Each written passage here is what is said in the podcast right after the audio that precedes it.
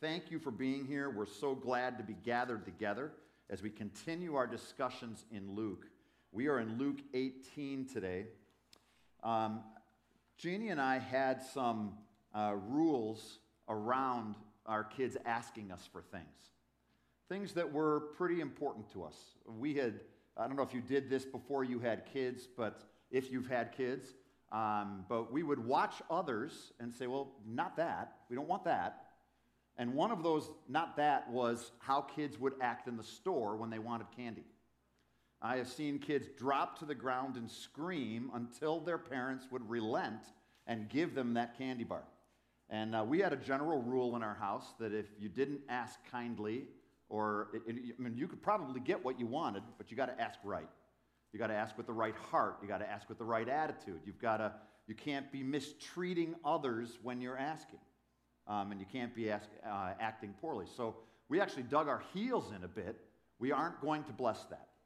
We're not going to let you act that way and expect you to get something. And the goal was not because we were embarrassed. We would gladly be embarrassed for our children. We gladly have been many times. Um, but uh, the, the, facts are uh, we didn't believe that was best for our children. We didn't believe that that was producing in our children the heart that we wanted. So we dug our heels in a bit. If you can't ask appropriately and correctly, then we aren't going to give you what you're asking for. This me- message today, this parable that Jesus is talking about in chapter 18 of Luke, verses 9 through 14, is Jesus trying to describe why some of the Israelites, many of the Israelites, are missing the gospel. They may, they may ask Jesus questions, and we're going to see that in some of his interactions with people as he continues to move towards Jerusalem in the next couple sermons. But today, Jesus is identifying what he will not bless. People that are close to him, that are listening to him, that are going away, receiving nothing from him. And we would be wise to listen to what Jesus is saying in this parable. The title of the sermon is The Righteous Sinner. The Righteous Sinner. What does that mean? It means there are some who believe they're more righteous and their sin isn't as bad as other people's, and they present themselves before God and man that way. The righteous sinner. So turn with me to the passage. We'll read through the whole parable and then we'll look at one who got nothing from God, one who got all that he wanted from God, and Jesus' explanation. Starting in verse 9 of chapter 18. He also told this parable to some who trusted in themselves that they were righteous and treated others with contempt. Two men went up into the temple to pray, one a Pharisee and the other a tax collector. The Pharisee, standing by himself, prayed thus God, I thank you that I am not like other men, extortioners, unjust, adulterers, or even like this tax collector. I fast twice a week, I give tithes of all that I get. But the tax collector, standing far off, would not even lift up his eyes to heaven, but beat his breast, saying, God, be merciful to me, a sinner. I tell you, this man went down to his house justified rather than the other. For everyone who exalts himself will be humbled, but the one who humbles himself will be exalted. You join me in prayer as we begin the sermon. Heavenly Father, thank you for your word and for your Son, who has made the path clear for us. You have made it so that we can actually receive from you all that we need to be prepared for eternity and even for today. Father, we come to you with hearts that need to be healed, with sins that need to be set aside, with uh, we have so much that we want to receive from you by the power of your Spirit. And we ask humbly that you would not only do this for us, but do this for all those around us, even those who are struggling or those who think that they aren't. In Jesus' name, amen. Jesus begins by describing, the scriptures begin by describing who this parable is aimed at. Oftentimes in Luke, he'll say he's talking to the Pharisees or he's talking to the disciples. In this case, he doesn't make that distinction. he makes the distinction. He also told this parable to some who trusted in themselves that they were righteous. Now, who are the ones who trust in themselves and think they're righteous? Well, I think that we can all have that propensity. We can all lean towards thinking that our sin isn't as bad as our neighbor's, or that we're doing better, or that God likes us more because look around, people like us more, people think highly of us. When I became a pastor, people started asking my opinion. It was like a, on the day, I remember that first sermon, or, or right after that first service, and somebody came up and started telling me their problems with the expectation I would know what to do. And I wanted to say, you know, just a week before I wasn't a pastor. So it's kind of weird that all of a sudden I wear this hat and I have the answers. I could get comfortable with the idea that I'm the one that is better or has the answers. The problem is, is that this parable tells me I'm going to go away empty handed before God. He tells, tells this parable to some who trusted themselves that they were righteous. And then there's the second one and treated others with contempt. Do we do that? Jesus is speaking to both his disciples and the Pharisees. He's speaking to, the, to everyone who's listening. You are not going to receive from God what you want if you come in self righteous and treating others poorly. You're not going to get it. So here's the parable that he tells. In verse 10, two men went up into the temple to pray, one a Pharisee and the other a tax collector. What does it mean they went up? From a Israelite's perspective, we think north is up, Jerusalem and the temple is up. And it's on a hill, it's on a, a mountain of sorts, it's up an, you know, in elevation as you come from the Dead Sea or Jericho. It's up in elevation as you come from the Mediterranean Sea. But really, it's the idea that Jerusalem is the center of seeking God, and you would always go up towards the temple, even if you were coming from a place that was in the north or on a higher plateau. So they went up into the temple to pray, one a Pharisee and the other tax collector. Now, for those of, those of us who are Christians and who have studied God's word, we tend to think of Pharisees as the bad guys, right?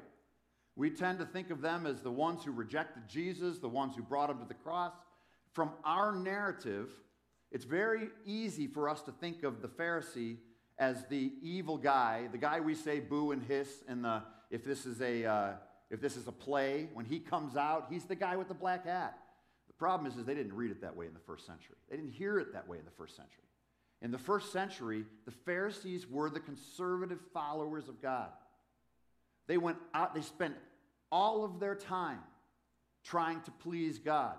They spent all, they, they put effort, their prayers were long and often. They tithed above and beyond the call. We're going to hear what this man has done, and it's no small thing that he's doing for God.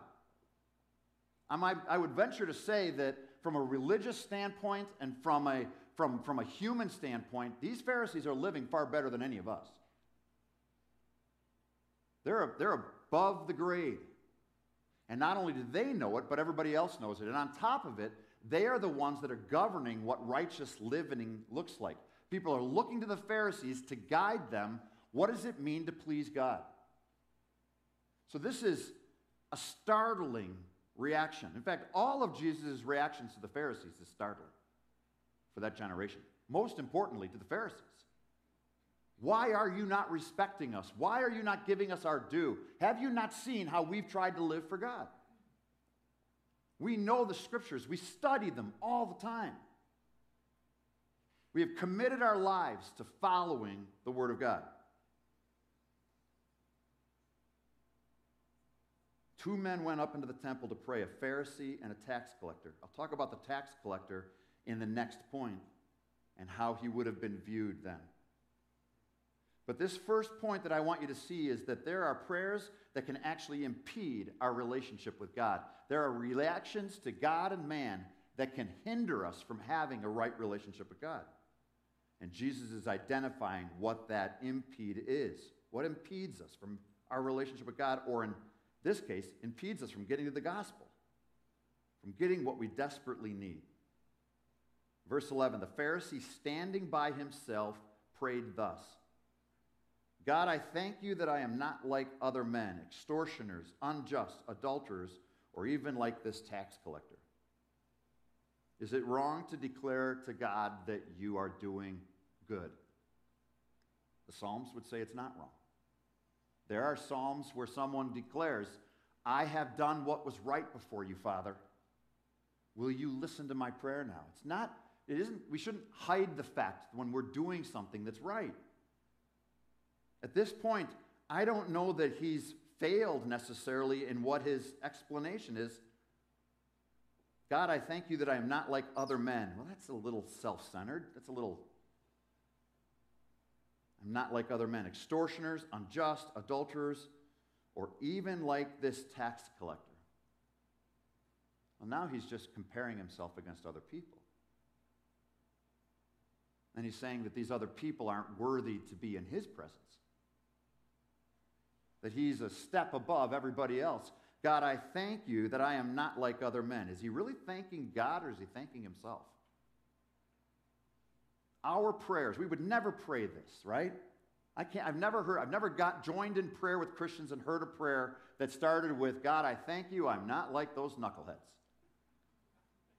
Usually we wait till after the prayer till we start talking like that. And the real heart is shown. Don't you know that God looks at the heart? He's not fooled. He sees how you're responding in your heart and how you're really thinking about yourself and others. And here he's just putting words to it in the prayer. He thanks God that he's not like the tax collector. The Pharisee standing by himself prayed thus God, I thank you, I'm not like other men, extortioners, unjust adulterers, or even like this tax collector. Verse 12 I fast twice a week, I give tithes of all that I get. I fast twice a week.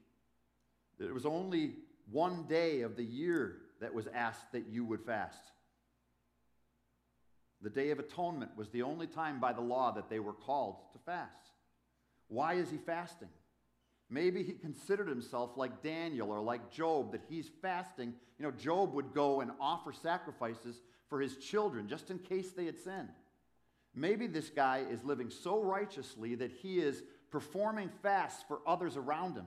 The problem is that he doesn't love those people. He's looking at them with disdain. God, I hope you don't hold that against us.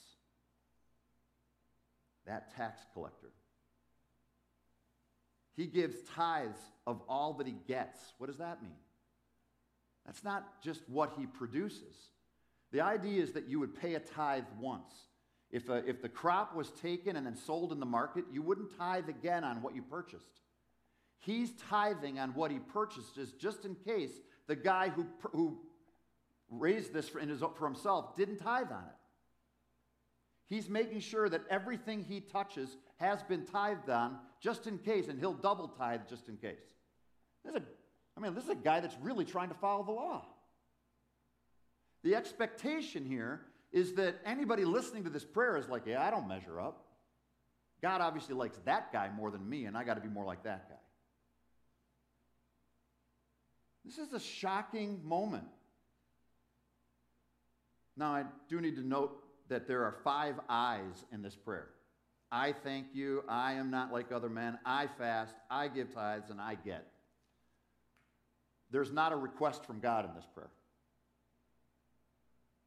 And I wonder how, even if we're asking God for things, if we don't really believe we need them, we think we're okay and we can fix it on our own. Do we come to God humble, desperate, needing help? This Pharisee that is, it's just a parable, it's a story that Jesus is telling. Jesus is using him to identify how many of us come to God in prayer. Many of us come fairly self satisfied, fairly confident that we can fix it, and we're asking God to put a seal of approval on what we're already doing. And I have seen that in my own heart. I have seen that in church. I have seen that in my family. I've seen it with my friends but most significantly, I've seen it in my own heart.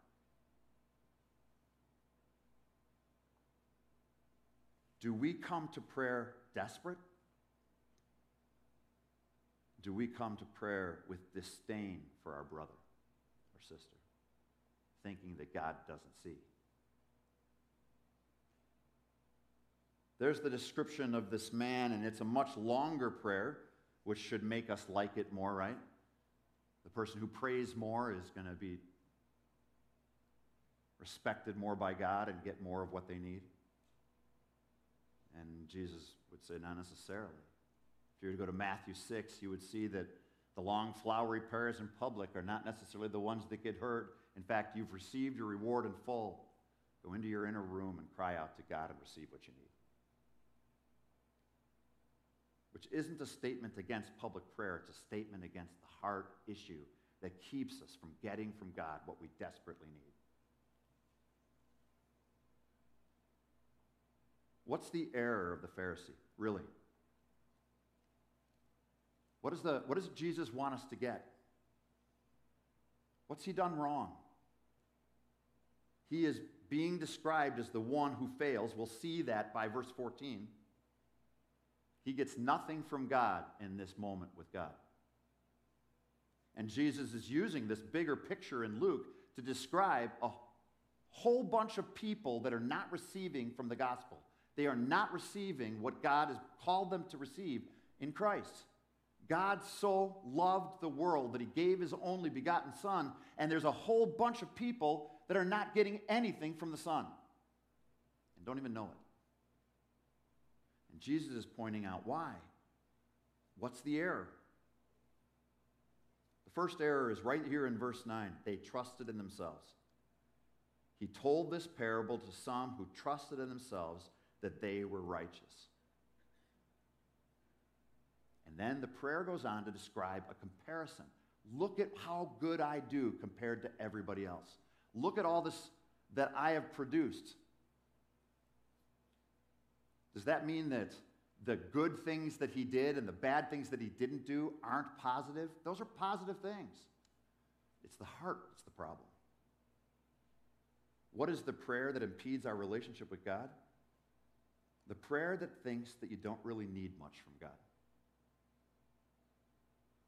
The prayer that thinks that you're better than everybody else and God likes you more. What's the second error? He thinks that he can have disdain for his brother and not offend God. He thinks that he can sit there in front of the news and hate his brother and not offend the living God.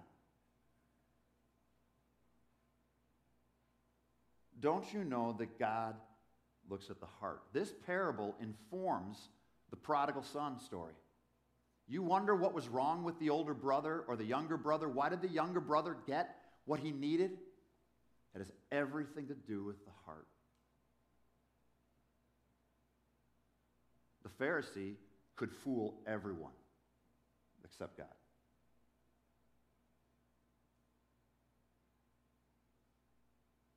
You should pay attention that there are prayers that impede our relationship with God. There are attitudes that will make it so that you receive nothing from God. Why do we continue to struggle with sin? Why do we continue to fail? Why does God not heal? Why does God not help? What's your attitude? Do you think God doesn't see? In 1 Samuel 16 7,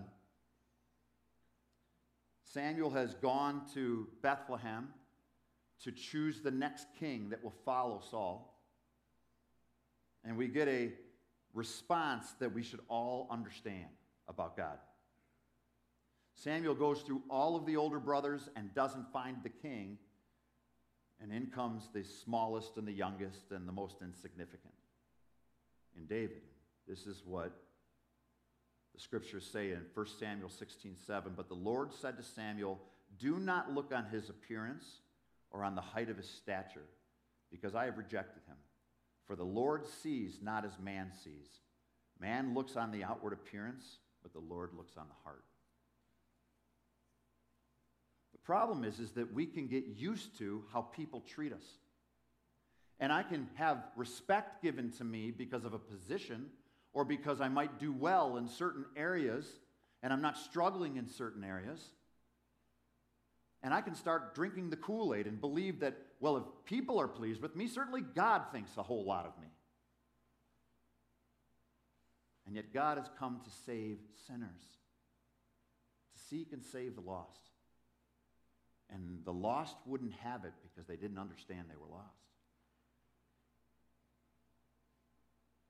People who are struggling with sin continue to struggle with sin because they don't understand that they're lost. They haven't come to God and cried out and said, I, I am broken, I am desperate, and I need help. See, there's not only a prayer that impedes our relationship, there is a prayer that ignites our relationship with God.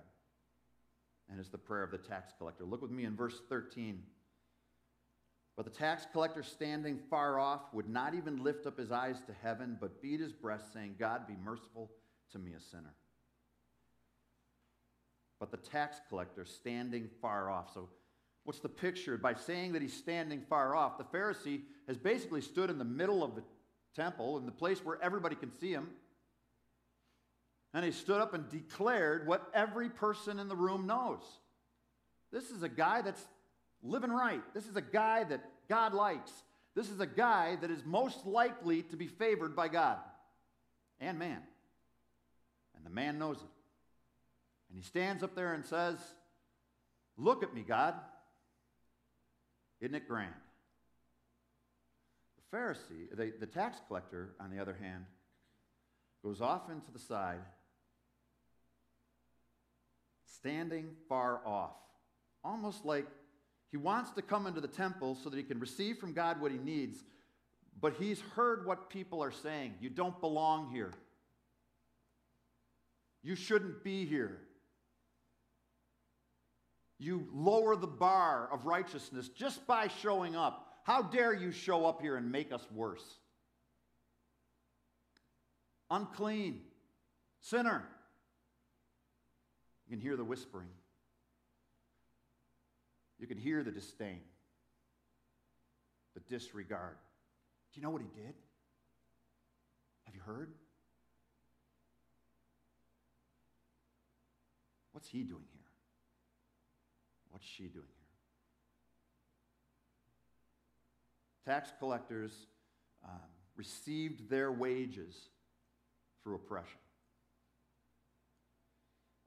There were poll taxes, there were tolls on transportation, there was taxes on the transportation of goods and the sales of goods. And those taxes were taken, and the tax collector could pick the amount. He could have weights and he could decide what the rates were. And all that mattered to the politician from Rome is that he would get his cut, and the tax collector's job was to get his any way that he could beyond that. So not only was he part of oppression, but the system was set up for him to be a cheat. That's how he made his money.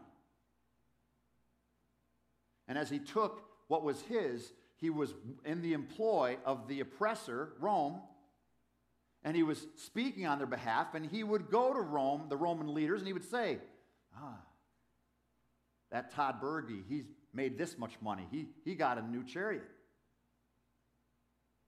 And he's selling out his neighbors. He's a, this is a Jew working for Rome, selling out his neighbors. Despise, hatred, disdain. I mean, one thing we know for sure is we hate them, right? They're the bad guys. Well, this tax collector comes in. He doesn't declare how great he is, he does the opposite. Standing far off, he would not even lift his eyes to heaven. He didn't belong there, and he knew it. He knew that God didn't owe him anything.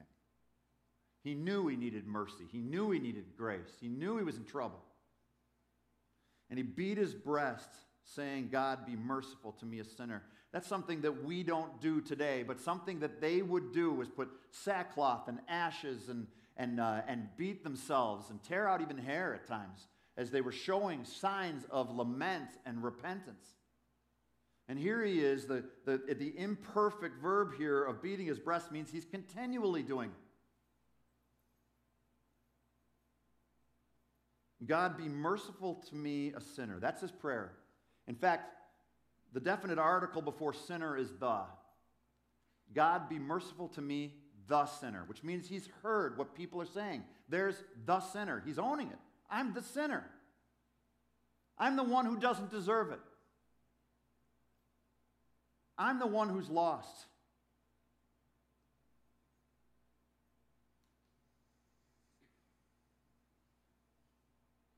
This is nothing new that Jesus is pointing out.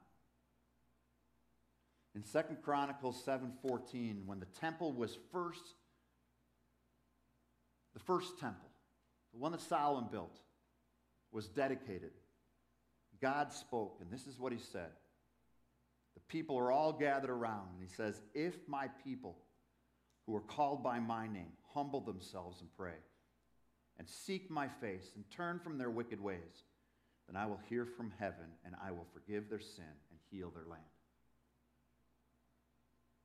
One of the things as we've been going through Luke that I am startled by is how much Jesus is trying to save people. People won't have it. God's heart is to overcome sin. God's heart is to redeem people. God's heart is to restore people. God's heart is to save them. And yet people keep getting in their own way and hindering that God will not bless that pride. You've come to him and said, I don't really need you. You don't, nobody would verbalize that. Or God, you're lucky to have me. I'm a great guy. My neighbors think so.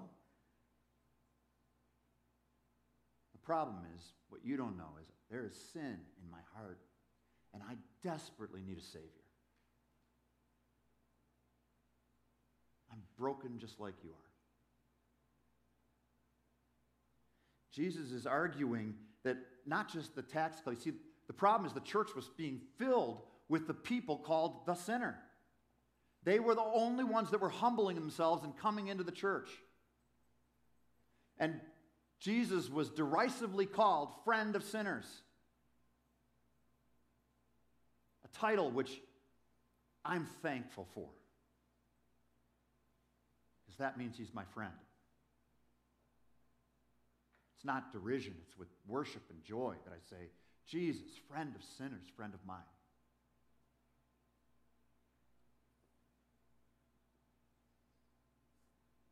Why are we seemingly getting nothing from God when we pray? Why does that sin continue to haunt us and hold us? Why do I have no love for my neighbor? Have you repented? Have you owned the sin before God and man?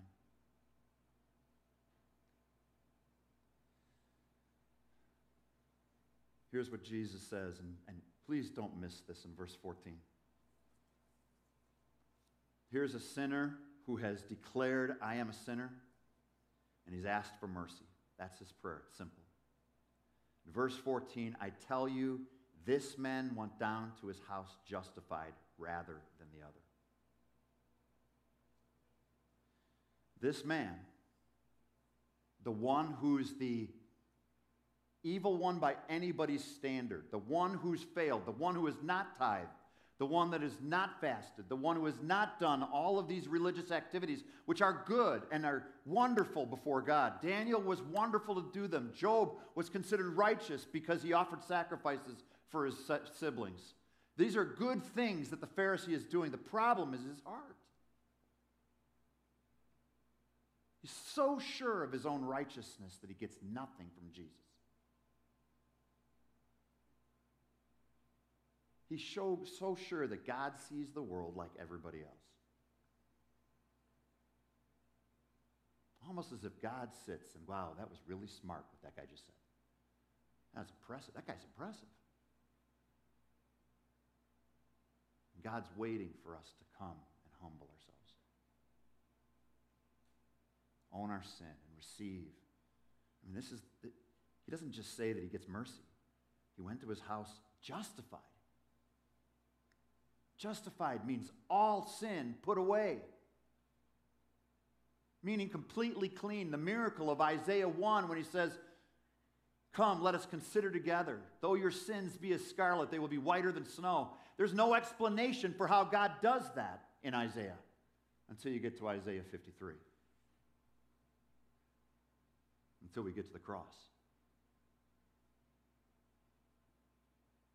And there are so many that are coming with sins of scarlet and leaving, receiving nothing. This man prays this short prayer God, be merciful to me, a sinner. Reminds me of my prayer when I came to Jesus when I was 14 years old. Lord, I can't fix this. I need you. You'd think it'd be more eloquent to have such a life changing moment. You don't need eloquent. You don't need to present well. You just need to come to Jesus. Because God's heart is to seek and to save. God will exalt the humble. And what does it mean to exalt? That's what he goes on to say. Exalting means justifying people, saving them. For everyone who exalts himself will be humbled, but the one who humbles himself will be exalted. Any of us that are going around thinking that we are a cut above, or that God likes us more, or that God likes people in the northwest suburbs of Chicago more than people in Chicago, or more than people from the south, or more than people from another country, you're kidding yourselves. And you're actually hindering your relationship with God. We come in empty handed, and we encourage others to come in empty handed. All.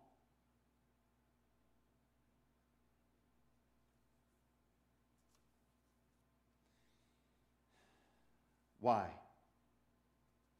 Why is this such a big deal? Why is it so important that we pray with a humble heart? Why doesn't he just save everyone? Why doesn't he just give the candy? Why doesn't he just give the child what he wants even when the child is acting poorly and doesn't understand? Because it's what's best for the child. Because we, the gospel is set up so that we understand we come broken and we come humble. This is our entrance. And to add to that, as Christians, we know our Lord and Savior humbled himself and welcomed others in. How dare we have disdain for others when God himself didn't have disdain for us and Jesus welcomed sinners into the kingdom, among whom we count ourselves thankful, right? Who are we to say they don't belong? Who are we to say that they're a cut below us? That they don't matter as much? When Jesus has said that we matter to him. I want you to understand that Jesus humbled himself first. He showed us. He, if anyone ever had a chance to be self righteous and look on people with disdain, it was Christ. Because he was actually righteous. And he came down, humbled himself. And the application in Philippians 2 is look how you're supposed to treat each other. Look at how you're supposed to respond to God. You are supposed to put others' needs ahead of your own. Why? Because Christ put our needs ahead of his. He humbled himself and became, took on flesh and became obedient to death, even death on a cross. And how can we go to that, our Savior, and say to him, Well, we're doing better than those guys? We want a church that's got good people in it. Well, then we don't get to come, guys. We want a church where sinners are invited, right? Like you and me. And we don't want to qualify the level of sin that these doors should be open to, lest our prayers be impeded and we receive nothing from our Father.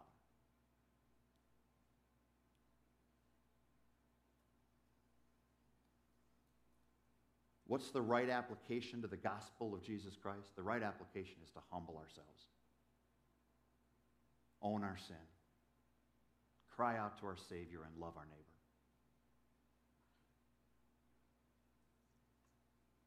Lest our prayers cause us to receive nothing. I want you to understand Christ's heart. Does he not care about the Pharisee? Luke is a story of Jesus continually going to the Pharisees. He goes to their house to eat. He continues to tell them, try to wake them up. At points, shake them. He declares what they're doing wrong before people, not to make them be embarrassed, but to wake them up. There is invitation again and again, including in this passage. The invitation is to get to the side, get on your face, and cry out to God and receive the justification you desperately need. This is what Jesus said, and I want you to understand his heart. He loves us. O Jerusalem, Jerusalem, the city that kills the prophets and stones those who are sent to it. How often would I have gathered your children together as a hen gathers her brood under her wings, and you were not willing? Pride is the same thing as saying, I am not willing to receive mercy. I am not willing. You cannot come to the cross proud. You cannot come to the cross self congratulatory and expect to get anything. You cannot come to the cross with disdain for other sinners, assuming that you're better than they are, because that sin is breaking the second commandment. The most, you know, when Jesus said, What are the most important commandments? Love the Lord your God with all your heart, mind, soul, and strength, and love your neighbor as yourself. You're basically saying, I can love God and not my neighbor. You can't.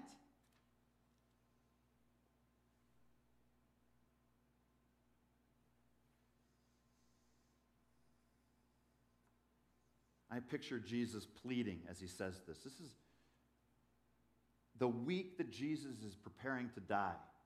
He is crying out to Jerusalem, saying, How often would I have gathered your children together as a hen gathers her brood under her wings, and you were not willing?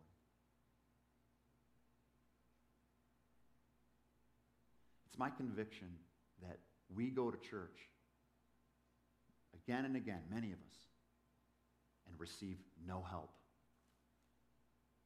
because of our attitude.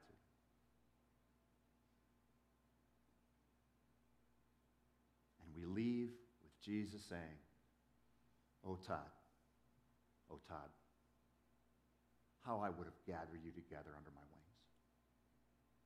But you weren't willing. You didn't want it.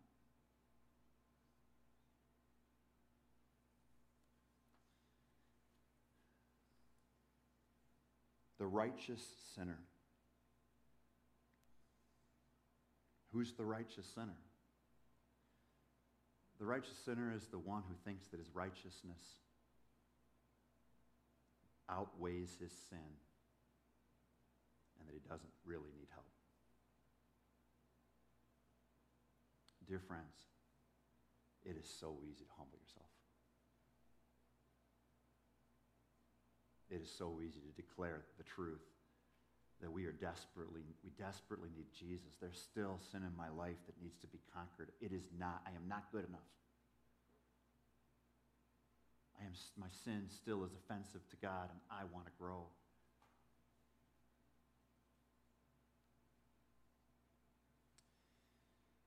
We had a number of rules in my house. Things that if uh, the children did those things, they could not receive from me what they wanted. One of the top ones is you can't mistreat my wife. If you mistreat my wife within my sight, you will, it will not go well for you the rest of the day. You can't lie. You can't mistreat your siblings. You can't show me disrespect or act poorly. You can't have a lack of gratitude. these rules, were they designed to make my life easier as a parent? Honestly, there are a lot of times it would have been a whole lot easier just to buy the candy. That's the truth. It's about loving our children. It's about teaching them and helping them understand that God looks at your heart, child. Do you know that? He sees you, and He loves you, and He's trying to help you.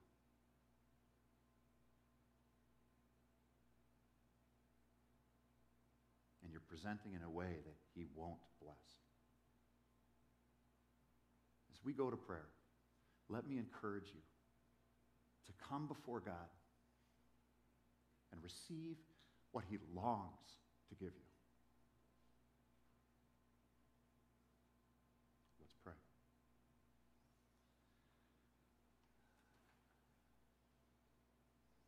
Heavenly Father, I confess that we start to believe the things that people tell us. That we're really good, admirable, doing well. This is good enough. Everybody fails a little. Everybody struggles a little.